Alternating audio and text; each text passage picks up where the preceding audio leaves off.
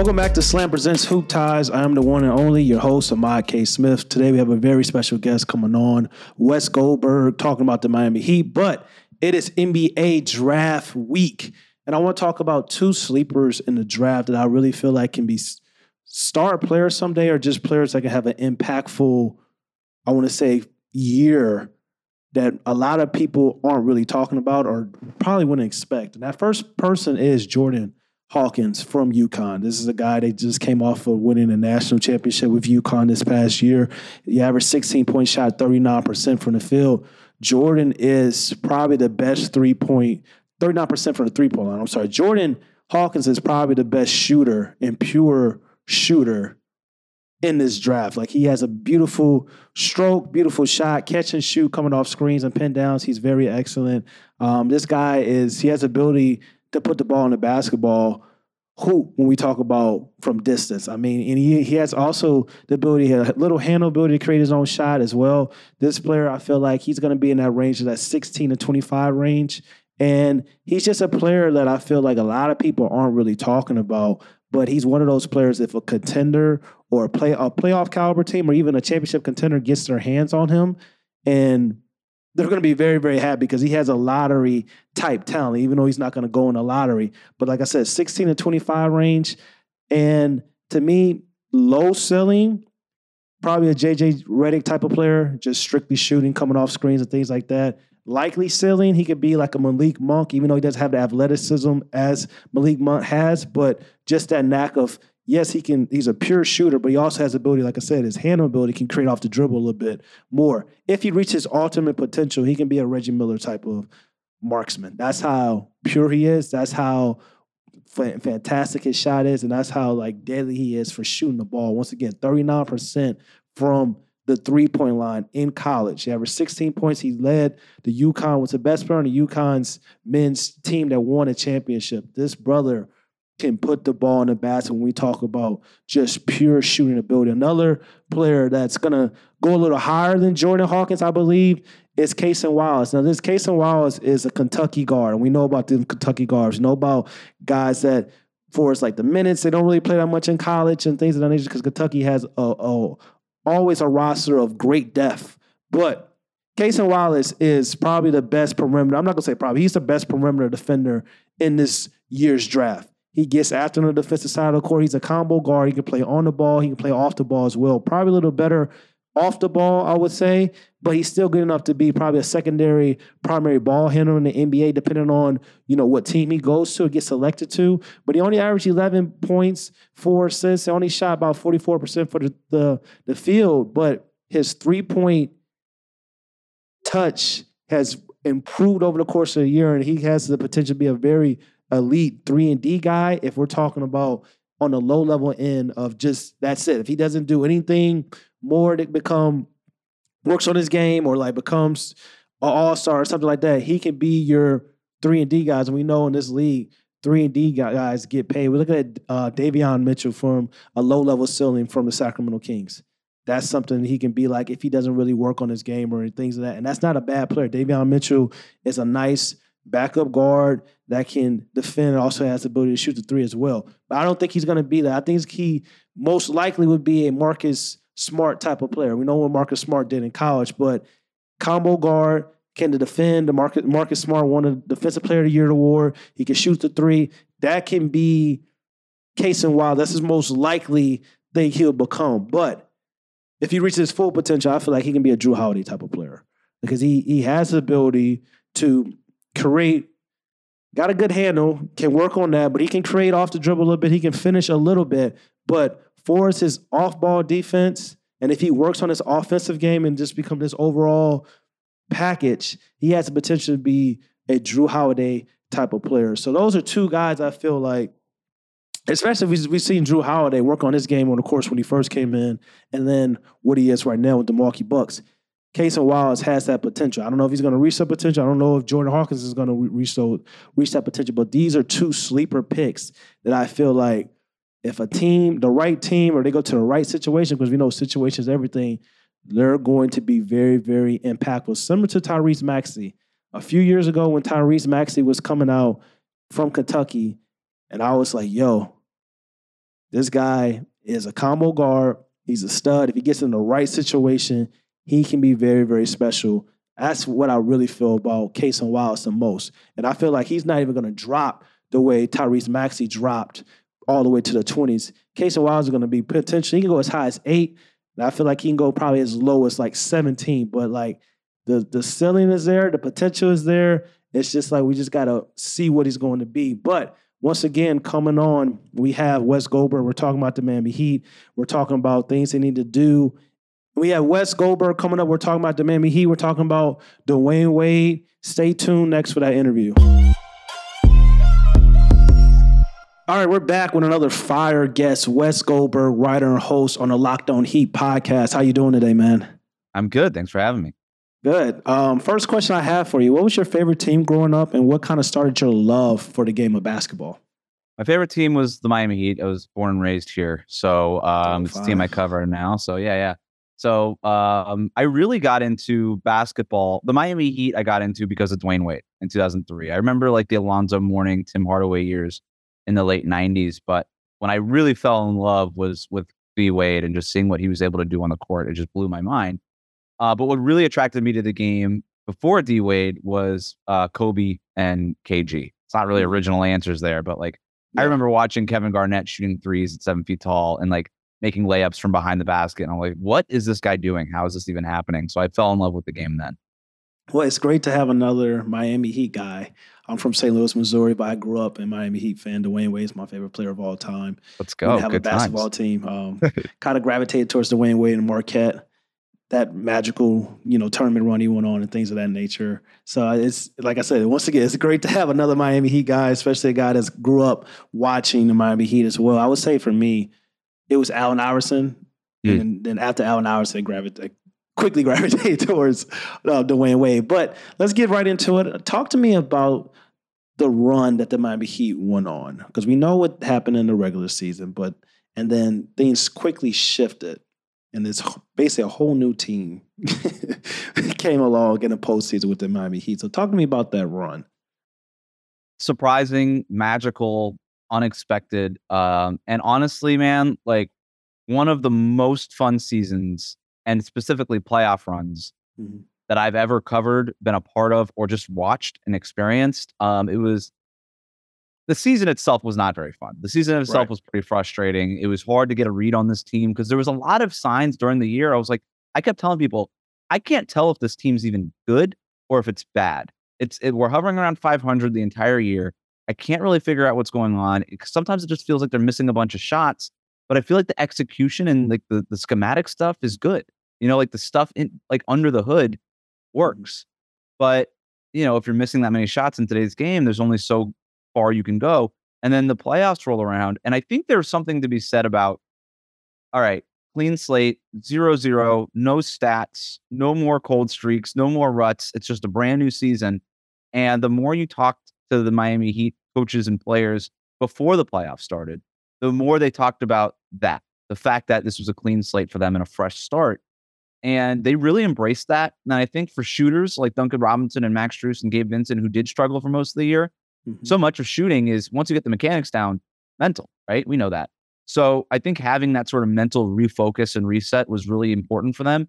And I honestly think that just getting that first game in Milwaukee and Giannis getting hurt and then kind of seeing the light at the end of the tunnel, they're like, oh my God, like we can actually do this, really, really helped them and and propelled them basically all the way to the NBA finals. Was the Milwaukee series a series where you felt like, okay, this team has a chance to go and do something special? Because I remember watching that series once Giannis got hurt, and then I was like, I always used to tell people if there's one team that can really give Giannis and the and the Bucks trouble, I always felt that was Miami because you know they had the defensive philosophy and formula to kind of like not slow Giannis down, but make things difficult for them. And that's what kind of happened. And then after they beat the Milwaukee Bucks.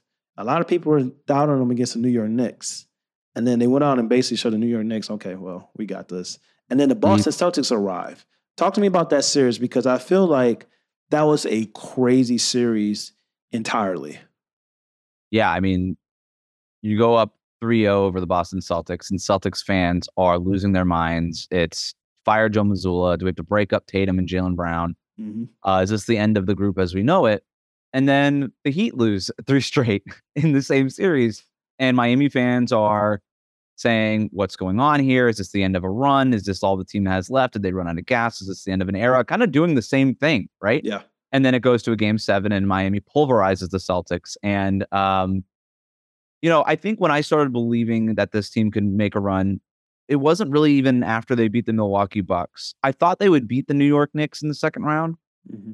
but I didn't know if they would beat them like handedly. And because right. they split the series, I'm pretty sure 2 2 in the regular season. And, uh, but the Knicks played them well. And the Knicks were the kind of team that could take down Miami Heat, like the regular season version of the Heat, right? And so I was like, all right, let's kind of see how this goes. Like, if this is going to be like a, a really tough series and Miami just barely gets through it, then then I don't think they're going to have a chance against the Boston Celtics, but uh, or whoever comes out of Boston Philly at at that point.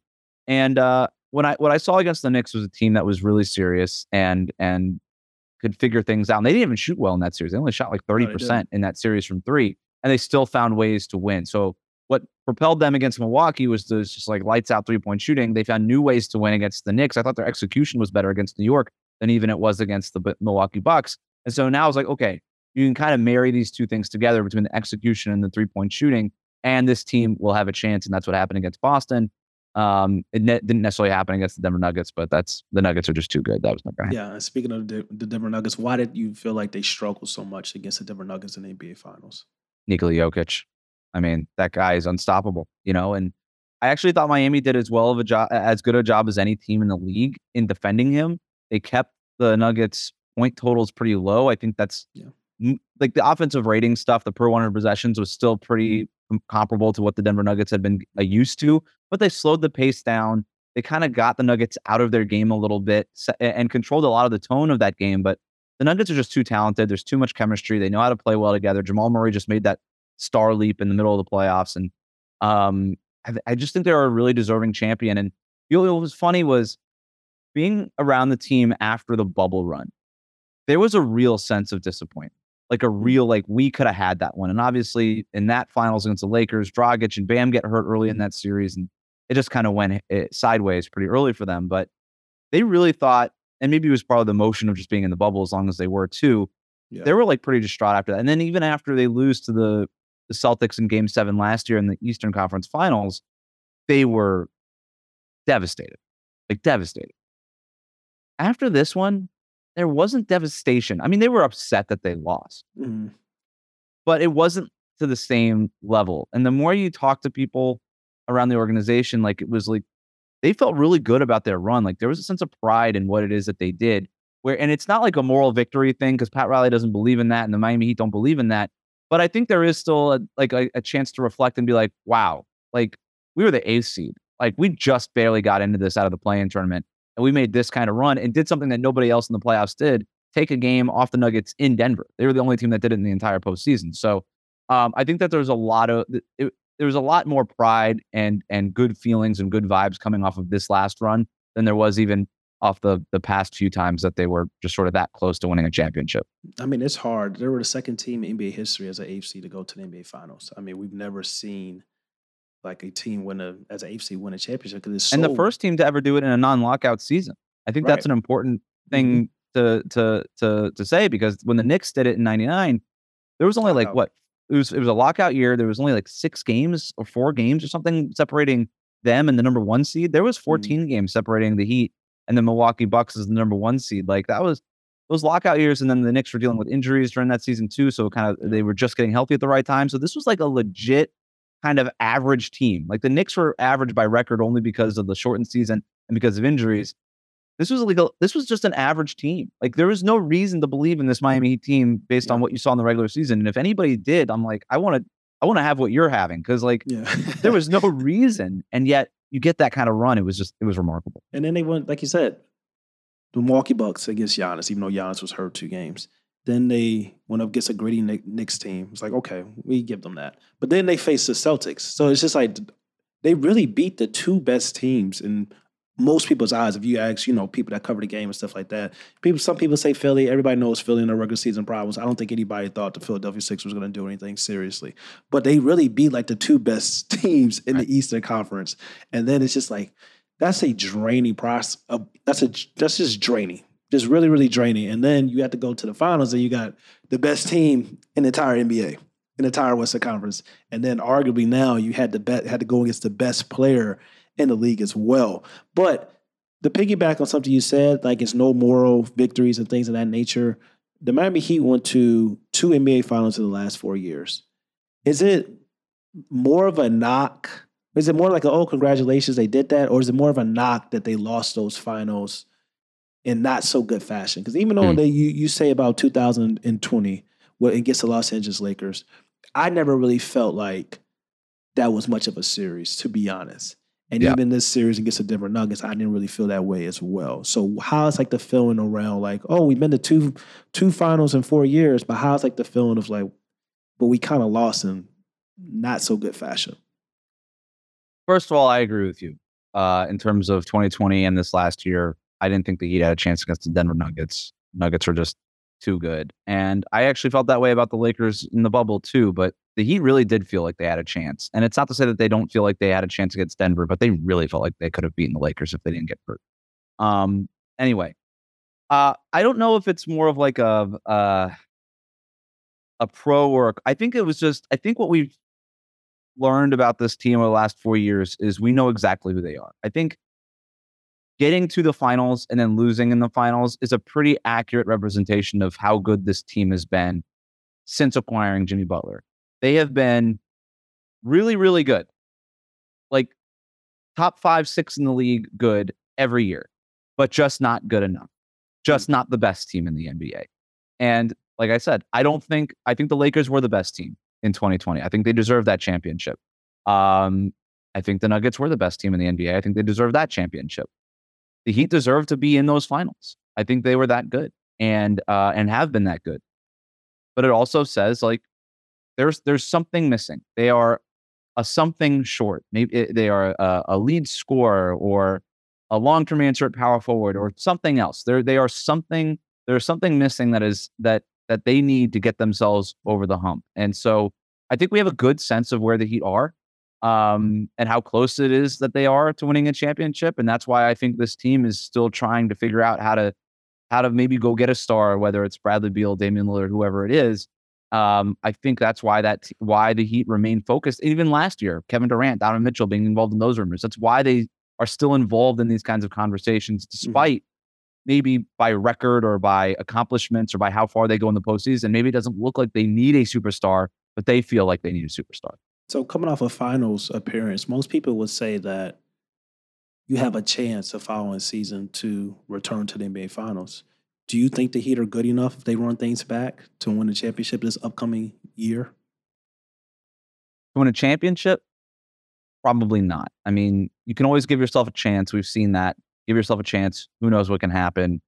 Maybe somebody gets hurt, you know, something like that. But I probably wouldn't if you run it back and, and running it back, like what does that really mean? Like you're not going to be able to bring back, you know, guys like Gabe and Max if you're keeping Kyle, uh, Gabe Vincent, Max Strus, if you're bringing back Kyle Lowry and Duncan Robinson. Um, you probably need to, need to address the front court spot if if Kevin Love and Cody Zeller leave as unrestricted free agents. Um, so there's going to be some sort of movement on the roster regardless. But if anything short of making a acquisition of some sort of high L, high end starter to kind of superstar and in that mm-hmm. spectrum. Anything short of that, I would say it probably takes something magical again mm-hmm. to do what it is that they did. But I, I would still say that the the Nuggets, the Suns, I would still put the Bucks, the yeah. Celtics just traded for Kristaps Porzingis. Like I would still put them in my preseason power rankings over the Miami Heat. So it's interesting you say that because Pat Riley had a press conference the other day. He basically came out and said like it's on Jimmy Butler's shoulders. Like he said he would love to find a perfect complementary piece for Jimmy Butler, but it's not really easy. And Jimmy Butler's a great player. It's like he kind of got to get it done. And this leads to my next question. I want you to piggyback off that, the Pat Riley one. But like Jimmy Butler averaged 27, 6, and 6 in the 2023 NBA playoffs.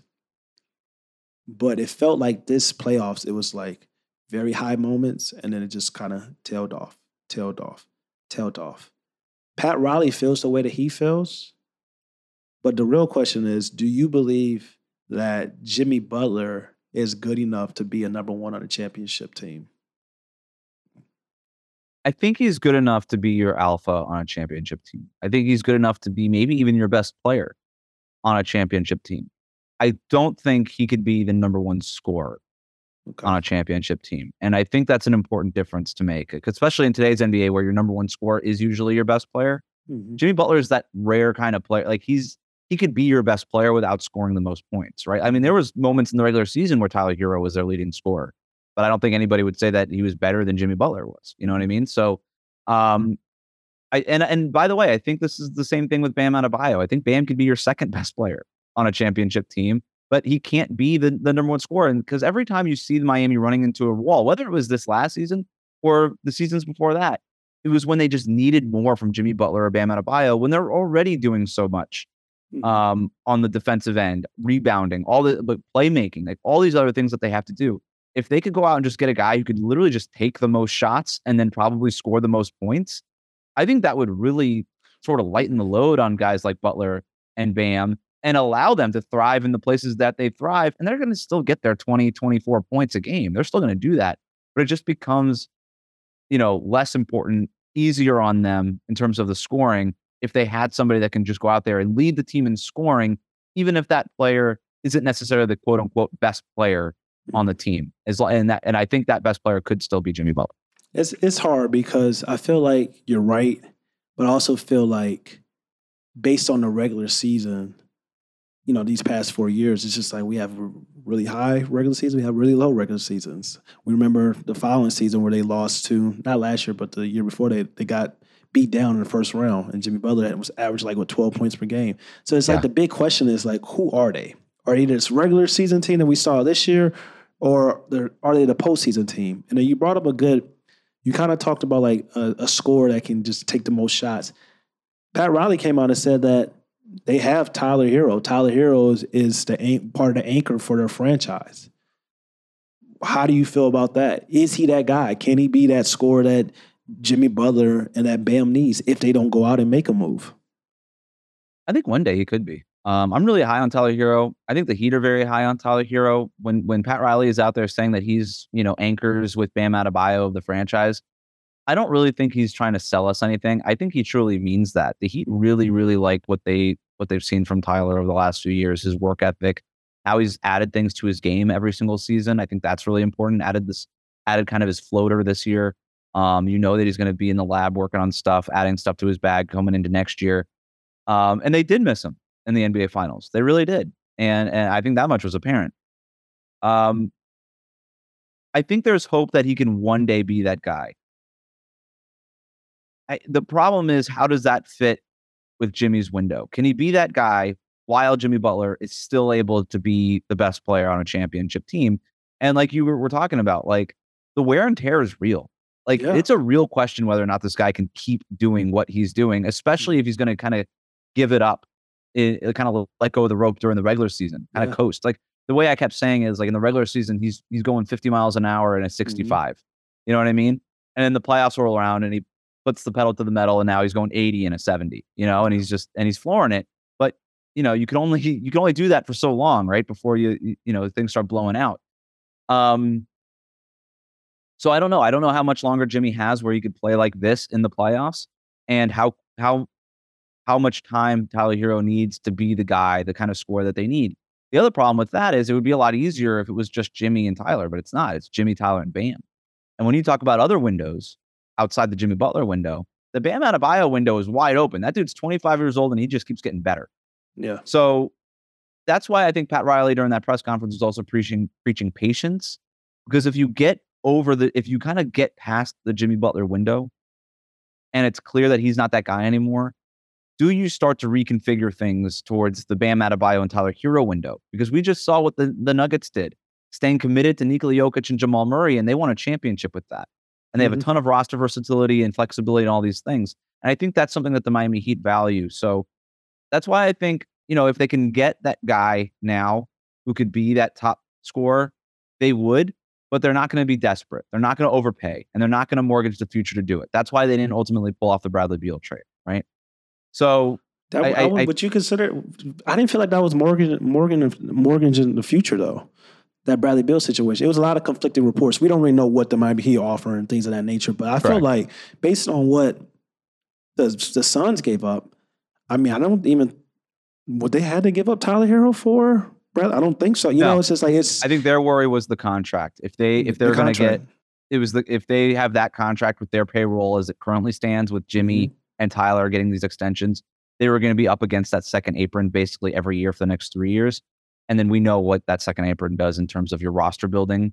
Yeah, uh, it's, it's crazy, but the so second problem. Even if they let go of Gabe Vincent and they let go of Max Strus and stuff like that, they're still probably if you because those contracts are coming in, they're still probably going to be up against that apron anyway. So that's the thing you have this to ask. But I guess it's like, well, one year or three years. But right. for the Tyler Herro situation, I feel like I don't know because in 2020, I remember he went on that crazy playoff run and things of that nature, and then we had people comparing him to like, oh, he's you know he'd be just as good as Devin Booker. I was like, pump the brakes. Let's let's slow it down.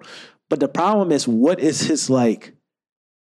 What is his potential or what is his ultimate ceiling? I don't look at Tyler Herro. I think what we see right now, yeah, he can get a little better. Is he going to be a three to four time All Star? That's the question you have to ask. Like if he if he's not mm-hmm. going to be that, it's just like, is it worth holding on Tyler Herro because I feel like Tyler Herro is the ultimate like decision of like what's going to happen with Jimmy Butler because like you said, I get what Pat Riley and the Miami Heat are trying to do. They're trying to preach patience. They're like, well, we got Jimmy Butler. We're getting close. We're knocking on the door. Maybe we can make a little moves of this and that nature. But it's just like the ultimate key is like really Tyler Herro because you're not giving up Bam. So it's just like if Tyler Herro can get you somebody that can actually like capitalize on this Jimmy Butler's window, to actually win a championship, then what's really the problem? But it's kind of like they're they're they're doing both. That's why I feel like yeah. this run with the Miami yeah. Heat, it's like one of the greatest things and one of the worst things that happened. Because before the season ended, everybody thought, okay, Miami Heat get knocked down in the first round, and it's going to be a retool. That would have been yeah. it. We would have even been no conversations. But now it's just like with that run they went on. Now I feel like it's the same thing as last year run it back. That's what it seems like they're gonna like run it back, run it back, run it back. So it's it's complicated. I don't know what Tyler Herro is gonna be, but it's tough, Wes. it is. No, I mean it, it's it's a very it's it's a great point, and it's one that the Heat need to figure out. And I think to be clear, I, I think Tyler Herro is. You're right the Devin Booker thing is is out. He's never going to be Devin Booker. We know that for two reasons. We've seen Tyler Herro now for a little bit more than just the bubble run when he was yeah. a rookie. We've also seen what Devin Booker has become, which is a top 10 player. That's not Tyler Herro's ceiling. He's not going to reach those levels. I think he could be as good as Bradley Beal was. I think he could be that good.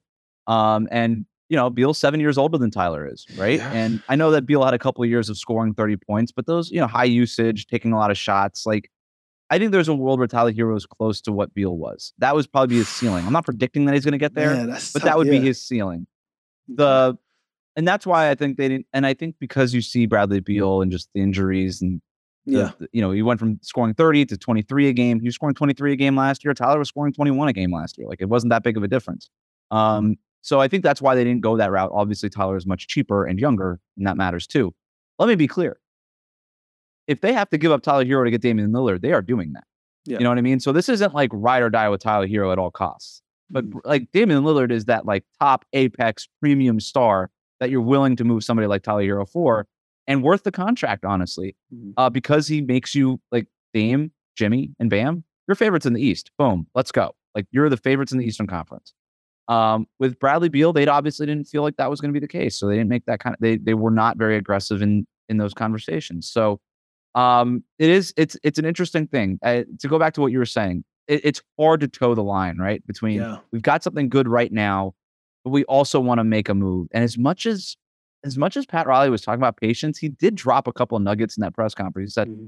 "I don't want to pause again. I don't want to pause again." So this team is not interested in staying the same. He also said, "We're working on our fifth iteration." So there is an awareness that this team is going to look different next year.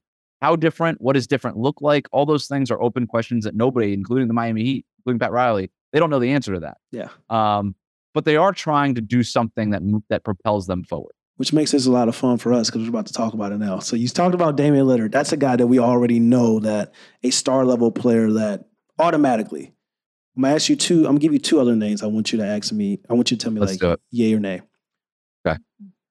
And these are like I'm gonna give you like star level players, and I'm gonna give you like players that aren't really like star level, but like still impactful players that the Miami Heat can give. First name, Paul George. I mean, would be a great fit. He fits everything that the Miami Heat are looking for. They want length, they want shooting, they want versatility. That's Paul George, man. Like that dude's a baller, and uh, they would love to get their hands on somebody like Paul George. Now, I don't know what it would cost. I don't know what the Clippers are necessarily looking for. Is is moving Paul George then the the first step to maybe moving Kawhi Leonard to like Probably. So. what are you looking for if you're the Mm-hmm. Clippers? If you if you're looking for a rebuild, then maybe Tyler Herro does make sense for them. Get a nice young player, some draft picks, whatever it costs. Um, I like I like the Paul George fit for the Miami Heat a lot. I agree. Next one, Zach LaVine. This one's a little kind of similar to the Bradley Beal thing, isn't it? And It's so tough. if it costs you if it costs you Tyler Herro, it's it's a hard no. But um, if you could get him for you know expiring contracts and things like that, then I think it's something that you'd have to think about. Mhm. but the salary is a big deal. The injury history is a little worrisome, but that's why it, that's why if if it costs you almost just the expiring contracts, then you do it. Um, but you also probably have to think that you're out of the Damian Lillard conversation. Yeah. I would say I would say yes for Zach LaVine. The only reason why because he's younger than Dame. He's 26 Yes. years old. You know, he's not that much older than Tyler Herro.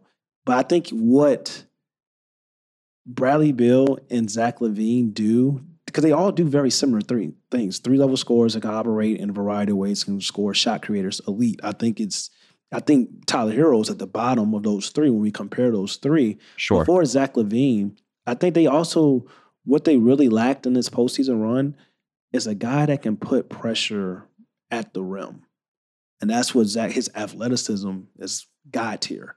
That's something Mhm. Zach LaVine would bring, and that's when it's like you get the shooting, you get the three level, the shot creation, but also you get this like him putting pressure at the rim. So it's just like that's why I would do it now. Now, not the star level names, but like the names where if the Miami Heat got these players, it would still be like, okay, well, they maybe can win a championship, or they maybe won't win a championship. Unfortunately, Porzingis, I feel like he would have been the perfect fit Yeah. next to Bam, but he's he's gone. the Boston Celtics got up. him. Yep. Miles Turner. I think Miles Turner would be a great fit. Um, when you look at what you need next to Bam Adebayo, typically what the Heat look for are guys seven footers who can shoot the three and rebound. Mhm. And he does both of those things. Plus, he can protect the rim. Right? He blocks a ton of shots. Miami always ranks near the bottom of the league because they don't block shots uh, because they're small. Um, so I think Miles Turner would be a great fit. I don't know that the Pacers are looking to move him. They just signed him to that extension. I don't know what it would cost. What's reports But- going on right now that basically possibly Miles Turner and Buddy Hield and the Los Angeles Lakers are trying to do something with the 17th pick. Miami Heat have the 18th pick, so it's just like Mm. it's it's it's kind of I feel like the Miami Heat are in a a tough situation because you want to wait on Dame, but it's like sometimes if you have to try to wait on this superstar to see what the hell he's going to do, then it may cost you like other small guys that can really help your team. We literally saw this last year when they were waiting on KD and Donovan Mitchell, and they basically didn't. And then PJ Tucker walked away, and they didn't have a power forward going into the Mhm. regular season. Yep, Russell Westbrook. Um, loved what I saw from him with the Clippers. I guess now that they're getting Malcolm Brogdon, I don't know what that means for I don't know what that Westbrook. means Maybe it means he's. Yeah, I don't know. Um, I so it doesn't work in the playoffs because he can't. It, it's sort of like the Lakers' problem with Russell Westbrook. Like if Mhm. you're if you're playing him with non-shooters, it doesn't really work. And Bam and Jimmy Butler are not shooters. And in your most important moments, you you would need those guys on the floor, obviously. But for the regular season, I kind of really like him as an innings eater because he's a guy that's going to play 80 games, 82 Yeah. games. He's going to give you a ton of minutes. He's going to play hard every single night. And if you're trying to find ways to lighten the load on Jimmy Butler and Bam Adebayo in the regular season so that they could be preserved for the postseason, I kind of like Westbrook in that context. Mhm. But I do wonder if it like it would it would just become an issue in the playoffs, which But would be my hesitancy. But even like coming off the bench with the shooting that the Miami Heat have, because you, if you bring in Russell Westbrook, you're probably bringing Gabe Vincent back. I'm assuming, like, Mm-hmm. because Gabe's probably going to start and Russell Westbrook come off the bench and then be like that second option for second for the second unit, things of that nature. So that's If he's a- cool with coming off the bench and not closing games and, and stuff like that, then yeah, I I, I think you could do a lot feel- worse I feel like Miami Heat. next few of these players, but any of these players I mentioned for the second tier of like nine stars, I feel like it would be two. I don't feel like it would just be only a Russell Westbrook. Like I feel like if they mm-hmm. went after Miles Turner, they'll probably try to get a Russell Westbrook as well. Yeah. Kyle Kuzma.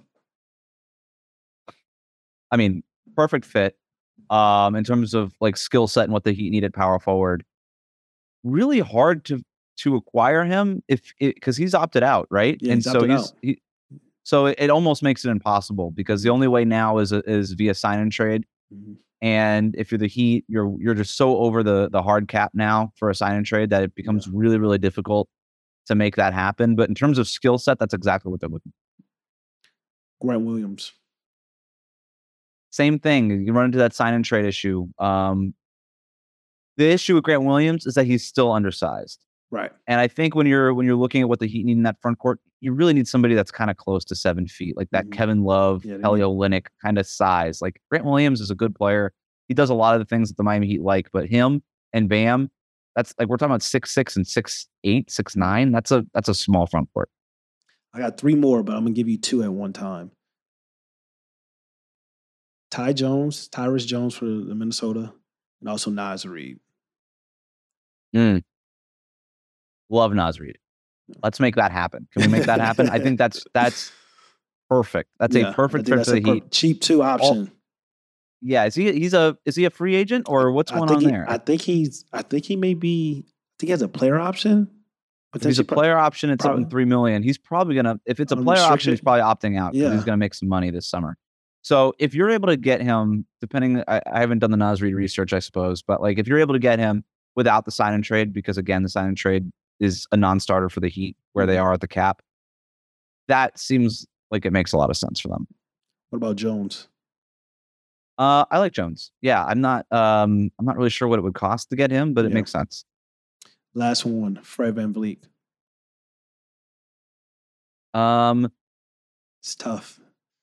So again, with the free agent sign and trade thing, but I, I, like the idea of Fred VanVleet. The problem with VanVleet is he's kind of another one of those like Jimmy and Bam guys, like does all the things that you like on the margins and wins games that way. Yeah. Like, do you need more of that? Like, if yeah. like Fred VanVleet's not really that 30 point scorer, you know what I mean? Mm-hmm. I think that's more what they need from that point guard position right now. Yeah, it's it's tough because like he he shot like 39% from the field. And it's just like you already got a you already got two of your star players that like are just good at everything, but not really necessarily elite at anything. You need somebody to be elite at everything, especially if you're going to pay that what it would take yes. to get them. So uh, this next segment is last segment. It's like the truth teller segment. Wes, so basically, okay. I'm going to read you a tweet. You're going to tell me if he or she's a truth teller or not. But this one is from actually Dwyane Wade. Miami legend. Okay. He says Go. Dwyane Wade believes Truth he'll be. always, Dwyane, always. I don't think for this one. Uh, and I, Dwyane no. Wade's my god, but my guy. But Dwyane Wade believes he'll be in the GOAT conversation still playing if it weren't for injuries. Truth teller or not? Truth teller, man. How are you saying no on this? GOAT conversation is crazy. He that surgery in Mar at Marquette. Yeah. Derailed his career. And yet he is still a Hall of Famer mm-hmm. one of the top three shooting guards of all time. That's true. No question. Like, just imagine if they got that surgery right at Marquette. I, goat conversation, who knows? I mean, we're we also put Kobe in the goat conversation. Like the goat conversation is sort of expanded, mm-hmm. but it's like beyond just like Michael Jordan and LeBron. But like, yeah. could you imagine what Dwyane Wade's career would be like if if he had never had the knee injury and That's he had like that athleticism yeah. for another like because if he has that athleticism in the big three era, because it basically leaves him after the the 2012 year. Yep. He still had a little bit of it in 2013, but it was basically gone by the final by the playoffs. And in 2014, forget about it. There was a whole maintenance program thing, if we remember. Yep. Like, I don't know. Do the Heat get another championship out of that? Does Dwyane Wade stay longer? Does LeBron stay because he's looking around and he's still got a prime Dwyane Wade on his roster and he's like, I'm not going to leave for that. Yeah. And do they win even more championships after that? Like, we're talking about Dwyane Wade. If he's got that right knee, two yeah. or three more championships potentially. So uh, at that point, it's it's tough because you can argue, you can make a case that he would have won Finals MVP, and they should have had another yeah. championship with the debacle and the Dallas Mavericks. But I don't. It's just Dwyane Wade's tough because he's one of those players. Like if you watch Dwyane Wade, you know, like he's he's retired. He's starting to become criminally underrated. But his yes. peak was so like phenomenal, but it also was so like short so I understand like his mindset. He's like, well, if I'd had this knee situation and my peak was longer, who knows? Because we already most people rank him anywhere from like as high as probably like from a talent perspective and skill perspective, he's as high as like top 15 for me. But most people probably have him in that 20 to 25 range as greatest players of all time. So who mm-hmm. knows? It's it's tough. I all I know is like 06 and 08, those are two years where you can make a case that he was the best player in the world. One more, it's such a good point, And just to piggyback on that, there are not a lot. I in 2008, Dwyane Wade was the best player in the NBA.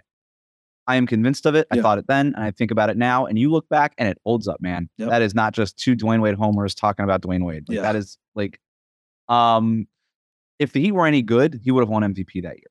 Yep. That's the big knock against him. He's, he's never won a regular season MVP, but they wait. The Heat wasted his two best seasons. Mm-hmm. Um, there is not a lot of players over the last 20 years who can claim best player in the league in any given season. And when you look at the, t- if you look at the players who can legitimately claim, I was the best player in the league for that year, we're talking about all timers, right? We're talking yeah. about like mid 90s, Michael Jordan. You keep moving on. You end up with Shaq probably mm. for a year. I think maybe Kobe was there for a year, like 2010, maybe. Yeah, I don't know. Maybe was, I, I, those Nash MVP years. Yeah, I mean, I don't know that Nash was even though like best player. Like, no. I don't think anybody was like Nash is the best player in the league. No. Yeah, I think uh obviously you had like basically 18 straight years of LeBron being the best player in the league. No. Um, you had Giannis for a season. I think Jokic has the crown now. Like, we're talking about like all time, all timers. Yeah. It, it, it's tough to get to that number one mm. level. And and Dwyane Wade was there for one, maybe two years. Yeah, definitely. I definitely even the Olympics. People I always tell people about the Olympics that Redeem team he was the best player on yep. that team and leading scorer. But next one is from Zach from P- Zach PPP Heat Nation at the the bio or whatever. Obviously, I wouldn't trade Bam, and neither are the Heat. But I know the Portland offer would be juicy considering how desperate they are. It would be a Rudy Gobert package on steroids. Truth teller or not? I mean, to get Bam, it would be a Rudy Gobert offer. So in that sense, it's truth teller, mm. but it ain't happening. the Heat are not moving Bam Adebayo. So in that sense, uh, no. And it's crazy because the truth is, like, even though Jimmy Butler is their best player, their most valuable player is Bam Adebayo. Mm-hmm. One through five on the basketball court, setting screens, passing the ball, facilitating. Like we talk about, like Nikola Jokic. If it's a player that's similar, has a similar game to Nikola Jokic, but not like this all-time elite offensive player, but does a lot of the similar stuff that Jokic does, it's Bam. Like his skill set is so unique. In the Miami Heat, you have that, so you don't really want to give that up. Last one. and one. he's young, and he and he he kind of represents everything they want to do. Mm-hmm. To say the same thing you said in a different way, if Adam Silver called Pat Riley and was like, "You have to trade one," sorry, new rule. It's Jimmy Butler or Bam Adebayo. You have to trade one of them. Yeah, you would trade Jimmy before Bam. Yep. Kevin Durant, Kyrie, and Russ inspire a whole generation. They don't ever get the credit for it, though. Truth or not. Kyrie Irving and Russell Westbrook inspired um, a whole generation. They don't get it. They don't ever get a credit for it though. I I would I think that's true. Mm-hmm. Um, I don't think it's only them. It's still it's like the same generation as Steph. Like those are, mm-hmm. guys are all kind of in the same generation. I would in Harden, obviously. Um, yeah, I think that's I think that's fair. You Sounds you right. you go into a basketball court. For, nobody's wearing the Russell Westbrooks like yeah. ever. that never happened. But people are wearing the Kyrie or were, I guess. Yeah. Best before the Nike the best thing. basketball Nike shoe. That's like that's Jordan. That's what I use. That, yeah. yeah. that's what I hoop in. Like it's that's what I and but not anymore. But mm-hmm. yeah, I mean the, that's probably the shoe you see the most on the mm-hmm. court. So I think that's fair to say about Kyrie and and, and people love Russell Westbrook. Yeah, Russell Westbrook. I would say like off the court. Like look at SGA yes. right now. The fashion, yes. the style, like Exactly. That's, that's all Russ. Like also Russ being like this this player where a lot of people once he's retired, they're gonna remember how special he was because he was kind of a player that stood ten toes down in his authentic self. Last time we kind of had a player like that was Allen Iverson. So mm. last question though, before we get get you out here, Wes. F- top three favorite Miami Heat players of all time. I know who's number one, so yeah, yeah. start at number two. Oh my god, this is a tough question. All right. Um I've always liked Mario Chalmers. I've always defended oh, wow. him. Like I'm not saying he's top three best, but I always respected him. I love the I love irrational confidence. That's like maybe my favorite quality in a basketball player yeah. from an entertainment value. And he was like right there with D Wade, LeBron, and Bosh. And I was like, I'm part of this. And I was like, you know what? I respect you. Um, I don't know if he's number two, but I'll throw him in. God, that's a tough. Um, uh, man, it's really tough. It's tough. I put Jimmy. I'd put Jimmy in there. Mm. Oh, and Udonis. Udonis, obviously. Udonis yeah. All right. Yeah, those are my three. D Wade, of course, number one. Um, I'm going with LeBron. I mean, I, it's just like I thought about it. The LeBron yeah. run, and it's crazy because it was so a lot of this Miami Heat run and the hype, and people were talking about you know if the Miami Heat win this this championship, this is the he's better. He Jimmy Butler is better than LeBron's run. I was like, you know, why are we having so much like recency bias. I'm gonna, it's tough. I'm gonna, I'm go gonna, ahead. I'm gonna change your rules. Okay. You asked me top three. Let's go just like Mount Rushmore, four faces, four and because that to me is like that's the top tier to me. Like to me, it's uh, that's the guy I debated in my head was LeBron. Okay. It's LeBron, UD, Jimmy Butler, and Dwyane Wade for me, and it's kind of like everybody else. And I've got favorites like Mario Chalmers and others. Right. Chris Bosh. I would say like there's favorites beyond that, but those I, are my top. I would say Dwyane Wade, LeBron James, Alonzo Mourning. Yeah. And then I would give it to Jimmy Butler over UD. Yeah. It's tough leaving off Udonis Haslem. Everything's meant for the Heat culture, but it's tough. I I, I kind of want to leave that third. I would give it to Jimmy Butler, but if, Jimmy has to win a ring. It's tough to say, but it's just like it's one of those things where we're like, this is it. You got to do it. It's just like when LeBron yeah. James went to Los Angeles. Like nobody wanted to come there because of Kobe Bryant. LeBron came, he won a championship. And even some Lakers fans still feel like, yo, we really need a, another one because of the COVID situation. We need a, one with a parade. Same thing with down here in Miami. This is D Wade's town. Like mm-hmm. most people wouldn't have came to South Beach because of the pressure that Dwyane Wade has put on this city and his greatness and his aura. Like even though he went to play with the the Cavs and the, the Bulls, we don't know, talk we about don't talk about those things. he's he's a he's a Heat lifer, similar to Kobe Bryant with right. the Lakers. So Jimmy exactly. Butler, you got it. You got to get it done, my guy. But Wes, um, tell us where we can find your writing. Tell us where we can find your your show, sure. your podcast, and all that good stuff. Yeah, I, I, tweet out the writing. WC Goldberg on Twitter, Instagram, same handle. Um, check us out. Locked on Heat, YouTube, Odyssey, everywhere you get your podcast, Spotify, Apple Podcasts. Um, really proud of the work that we're doing over at Locked On Heat. It's a it's a daily Miami Heat podcast. So if you're a Heat fan, Monday through Friday, we got you. Monday through Friday. Wes Goldberg, thank you once again, man, for coming on. Make sure you go like, comment, subscribe. Hoop Ties, wherever you get your podcast. Also watch on YouTube. I'm Ahmad K. Smith at Wes Goldberg on. We're going, man. Peace.